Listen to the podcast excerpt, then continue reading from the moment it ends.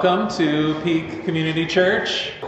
Let's read our scripture for this morning from Luke 6, 27 through 38. But I say to you that listen, love your enemies, do good to those who hate you, bless those who curse you, pray for those who abuse you. If anyone strikes you on the cheek, offer the other also, and from anyone who takes away your coat, do not withhold even your shirt.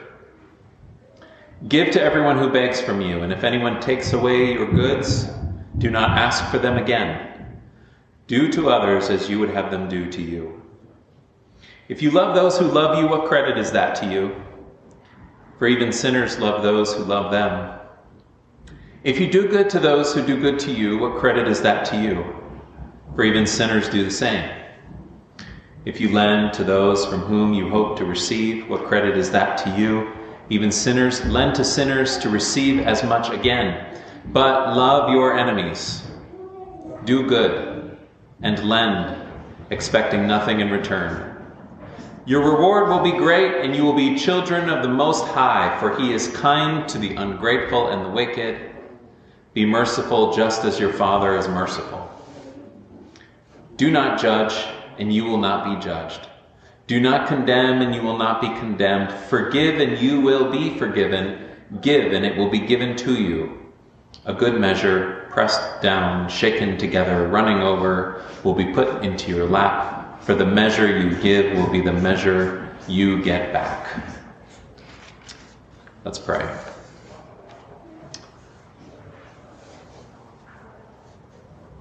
Lord, we ask for something back this morning. We boldly ask you for all the abundance of your word to come into our lives, to come into our heart, and to fill us up like a cup running over. We pray this in Jesus' name. Amen. I want to begin with a clarification, because if there's one barrier to understanding this scripture, is that we just are confused about what in the world it's talking about. Part of the reason this is because of popular culture. One of the lots of phrases from the Bible have entered into culture, and one of those phrases is, I just heard it in a movie, I think it was last week. I was watching a movie, and someone in the movie says, "I'm tired of turning the other cheek." And what that meant was, I'm tired of just sitting around and taking it. I'm going to now fight back. We have turned Jesus' words into passivity. We've turned this teaching into what some people call quietism, which is essentially doing nothing. That's not what he is saying. That is not what the scripture is about. But part of the reason we do this is because we tend to think of the world only in two frames. And those is what I was trying to reference here with the big, ridiculous blueberries. Either we think that some people are just naive about the world.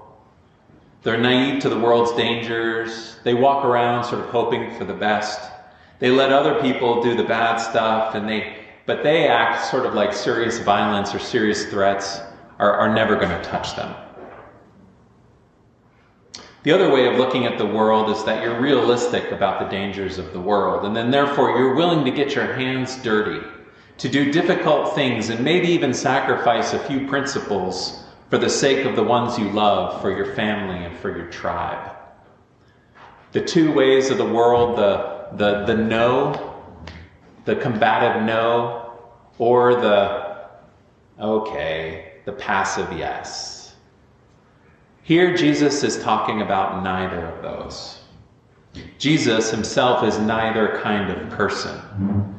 Jesus doesn't say passively yes to evil, nor does he resist it with reactive and violent force.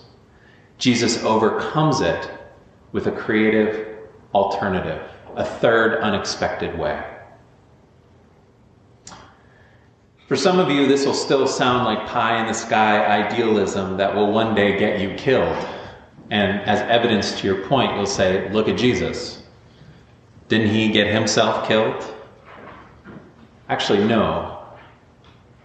He walked to the cross. It wasn't like he was trying to do something and it didn't work and so he got killed.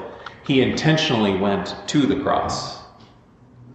And the principles that Jesus teaches, often sometimes called nonviolence, in a recent study were found to be 9 times more effective than any other form of political upheaval between the years of 1900 and 2006.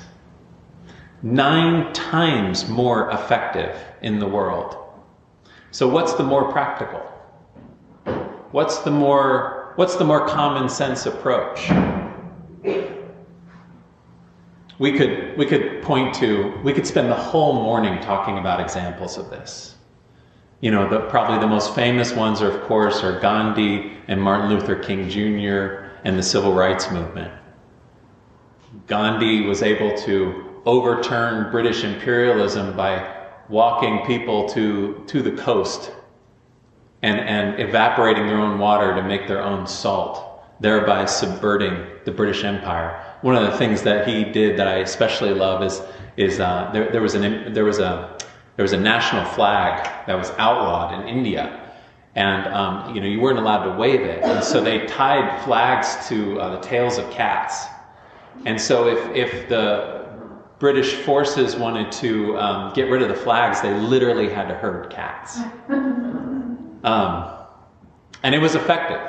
It was practically effective in doing what he hoped to accomplish.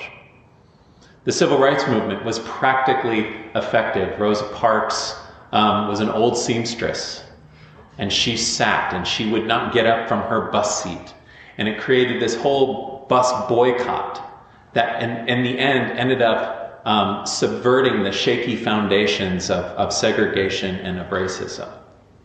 It was practically effective. And all of this is rooted in the principles of nonviolence that Jesus is talking about here.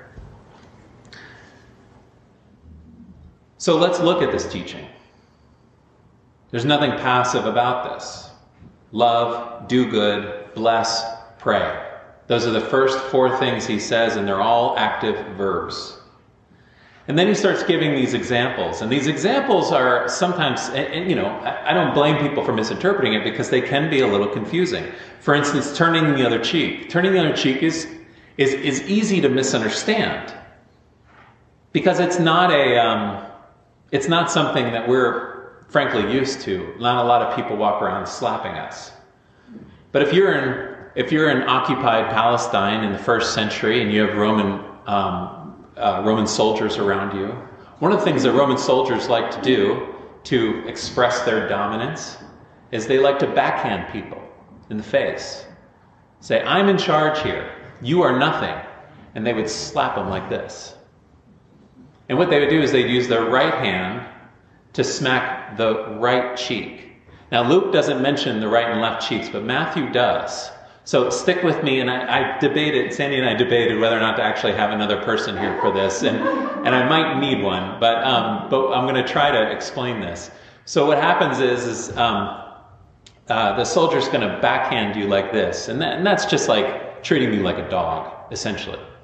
But what happens if you turn the other cheek? What are the options? Well, he can backhand you with his left hand, but in these times, the left hand was used for nothing other than unseemly things, we'll say that there wasn't as much sanitary equipment that we have now, and so the left hand was kept to the side, and so you always used your right hand for pretty much everything, and so by turning the other cheek you have to try to figure out how to backhand somebody with your right hand. It's impossible. What do you have to do? You have to hit them, strike them. And what that means is that you are essentially what you're saying is, treat me as an equal. You're going to smack me around as an equal. I'm not below you. I'm not beneath you. I'm a human being and you're a human being. And what it does is it places off kilter. It sort of short circuits the power of the Roman soldier. And it elevates your power by saying, 1, treat me as an equal, and 2, your violence does not scare me. because it is slapping. It's not other sorts of violence. It's just one example. So what Jesus is doing is he's giving very specific tactics for a very specific situation. He's being creative. So the other example of, you know, if somebody takes your cloak, give them the shirt off your back. We use that phrase, give them the shirt off your back. If you're poor and you're in debt and someone takes you to court for your debt, what they can do is if you can't pay the debt, they can take your cloak, which is ridiculous because the person you owe money to has enough cloaks for the rest of his life. He doesn't need more cloaks, but he can take your cloak. And now you're poor and you don't have a cloak. It's ridiculous. So what Jesus says is give him the shirt off your back. What that means is be naked. Be naked in front of everybody just to expose this person who's trying to take what little you have left. And what I want you to do is expose their evil. Expose the shamelessness of their act by giving them absolutely everything you have. And what it does is it embarrasses the enemy and shames them. How do you apply this to today? Well, it takes creativity. Again, we're in a very different situation. But one thing we know for certain in what Jesus is saying is he is not saying, lay down and take it. That is the last thing that Jesus is talking about here. Jesus is actually saying, go on the offensive against violence. Go on the offensive against evil. Take the initiative, but do so creatively. A lot of people, as I said, have taken this advice. They have done exactly what he said. And they've managed to change the world. Whether it was in India, whether it was in America, whether it was in Eastern Europe. We can give example after example after example. But my favorite example of this, of all time, in fact, one I've used once before, but thankfully, pandemic sermons have a short lifespan in people's memories, and so I'm going to use this example again. It's the story of Sue Ann Big Crow from the Pine Ridge Reservation just up the road in South Dakota. At age 14, she was already on her high school's varsity basketball team. And in 1988, when they played a game in Lead, South Dakota, they were faced with a profoundly hostile crowd. A gym full of people making mocking Indian noises, Indian in quotes. The Pine Ridge girls were terrified, but Sue Ann was not. She led her team out and made her way to the center court, where to the astonishment of everyone there, she used her warm-up jacket to perform with great elegance and perfect confidence a traditional Sioux shawl dance. Ian Frazier is a writer, and he writes about this moment in his book, On the Res. He said, it was an offering. It was an invitation. It gave the hecklers the best interpretation, as if their silly, mocking chants were meant only in goodwill. It showed that their fake Indian songs were just that, fake, and that the real thing was so much better. We Lakota have been dancing like this for centuries, the dance said. We've been doing the shawl dance since long before you came, before you got on the boat in Glasgow or Bremerhaven. Before you stole this land, and we're still doing it today, and isn't it pretty? When you see how it's supposed to be done, isn't it beautiful? Because finally, what Sue Ann proposed was to invite us onlookers in the stands, namely the non-Lakota rest of this country, to dance too. She was in the Lead gym to play, and she invited us all to play. The symbol she used to include us was the warm-up jacket. Everyone in America has a warm-up jacket. I've got one, probably so do you. So did, no doubt, many of the fans. By using the warm-up jacket as a shawl in her impromptu shawl dance, she made Lakota relatives of us all. She widened her tribe, and she welcomed in her enemies. What I love about that story is the gift of love she gives to the crowd. the gift of a piece of art, the gift of a sacred dance, and really the gift of herself and inclusion in her community. So everything we've said is reasonable. Everything Jesus is saying is reasonable. It's not an opportunity to for evil to run rampant. In fact, it's a way of vanquishing evil, getting rid of evil once and for all. And for a people with their backs up against the wall, people living during an occupation, people living with violence on a daily basis, it's the best advice you can possibly give. And so one of the reasons I think we misinterpret it is because we don't actually have our backs against the wall. We don't actually live that way. We actually have a fair bit more power than anyone Jesus was talking to or Jesus himself. But that doesn't mean it doesn't apply to us. In fact, the whole idea of this being reasonable, the whole idea that this actually works, wasn't Jesus's main point. It wasn't all just about a tactic for living when your back is up against the wall. In fact, his main concern was to reveal who God is and to show us how to be part of God's life, which is what always Jesus is doing in the Gospels. And so he seems to anticipate us, people who do have power, in his reply. You know, one of the things we might say is, isn't it okay just to love your family? You know, to take care of your own, to kind of take care of your own tribe, to stick with and defend the people that you know and the people who are like you. What is wrong with that? When you're not threatened on a daily basis and you got your little community, why not just stick with that little community? What's wrong with that? Again, I think this is the situation most of us live in. How many enemies can you name? How many people regularly try to attack and kill you? People out for blood? Not very many, at least personally, face to face, one-on-one. It's a clever approach. Maybe it's the best approach, but it's not part of our everyday life.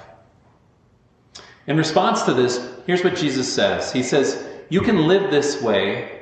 You can live the way of protecting your own, of taking care of your tribe, that sort of thing, but you're not going to get anything out of it. He's very, very practical here. He basically said there's no reward in that. There's no benefit. We sometimes really make a big deal out of loyalty, out of protecting our own, out of taking care of spouse and kids, and we sort of elevate this as the highest good of what a person can be, is someone who does what they can to protect the people that are around them. But Jesus says, it's not that great. I mean, this is what criminals do. Run-of-the-day sinners act like this. I mean, you know, criminals very often are stealing for their family, or they're stealing to survive. That's what we're all doing. We're not all stealing, perhaps, but we're all trying to do the same thing. You know who's super loyal? Rattlesnakes. Rattlesnakes take care of their kids, protect their young, raise them up. Rattlesnakes are exemplary creatures. That's Jesus's point. Why would we hold this up as an ultimate good? What on earth does that teach us about God? Last week we sang a song called Good, Good Father. Songs like this can be dangerous, because sometimes it makes us think that we can imagine God as like our ideal father. You know, this is a father who takes care of me, protects me, that kind of thing. Instead of letting Jesus reveal the Father as someone who loves enemies. Listen to verse 35. Jesus wants us to become children of the Most High, for he is kind to the ungrateful and evil. God is the kind of God who loves his enemies. God is the kind of God who loves his enemies like his dearest child, like his only begotten son. God doesn't need to love any of us. God doesn't actually need any of us, but He loves us beyond any of our understanding. It's not a feeling about us. There's not a little group of us that have somehow managed to win God's favor because of some particular attribute that we possess. The truth is that no matter who you are, God loves you unbelievably a ton. A lot. So much. Can't even, whatever. The name of this act of love is Jesus. So loving our enemies requires no other reason than God's act of love for us. But if we do love our enemies, we will receive a huge windfall, a massive reward, an overwhelming abundance. For some, it will be liberation from oppression. It may be new friends who used to be strangers and enemies. But the greatest abundance from loving our enemies will be the experience of being beyond a mere rattlesnake in our loyalty. It will be participation in the very life of God. Since God's love is exactly like this, a love that is not reactive, but is intentionally about reaching out to our enemies. I am a man of middle age, which means I've lived long enough to have a couple of enemies. I wish I could say that I've been able to transform all my enemies into friends. I'm not. But I can say that I'm genuinely grateful for my enemies and that I bless them. Here's why. My enemies have revealed my foolishness and pride. When they did things that I didn't like, I reacted in ways I didn't like.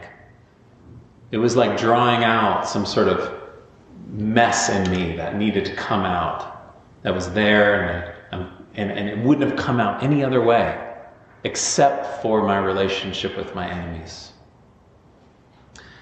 They showed me how vulnerable we all are to larger forces. Things like institutions or the way we're brought up or other pressures. How difficult situations can make good people do things that they regret doing.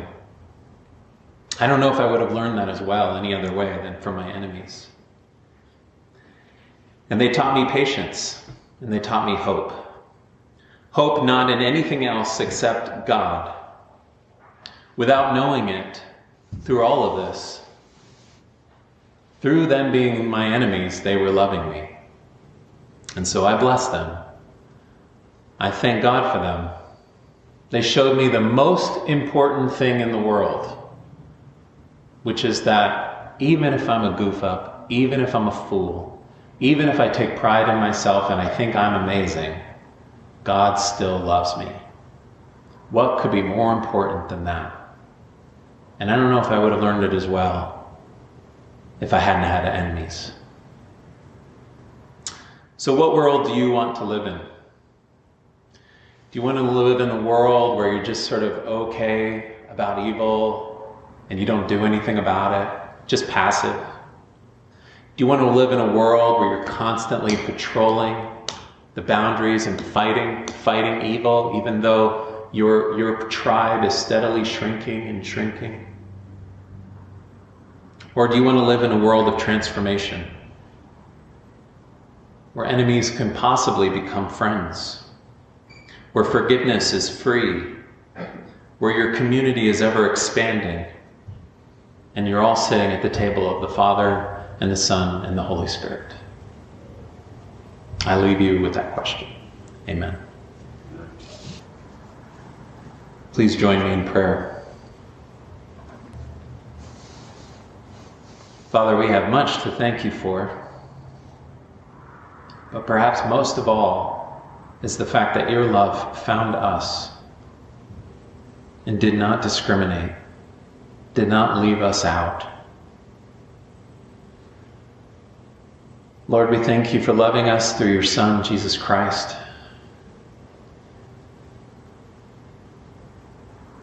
And Lord, we pray for the courage and the creativity, the patience and the hope to love our enemies. In Christ's name we pray. Amen.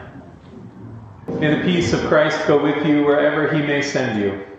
May he guide you through the wilderness, protect you through the storm. May he bring you home rejoicing at the wonders he has shown you, and may he bring you home rejoicing once again into these doors. Amen. Go in peace.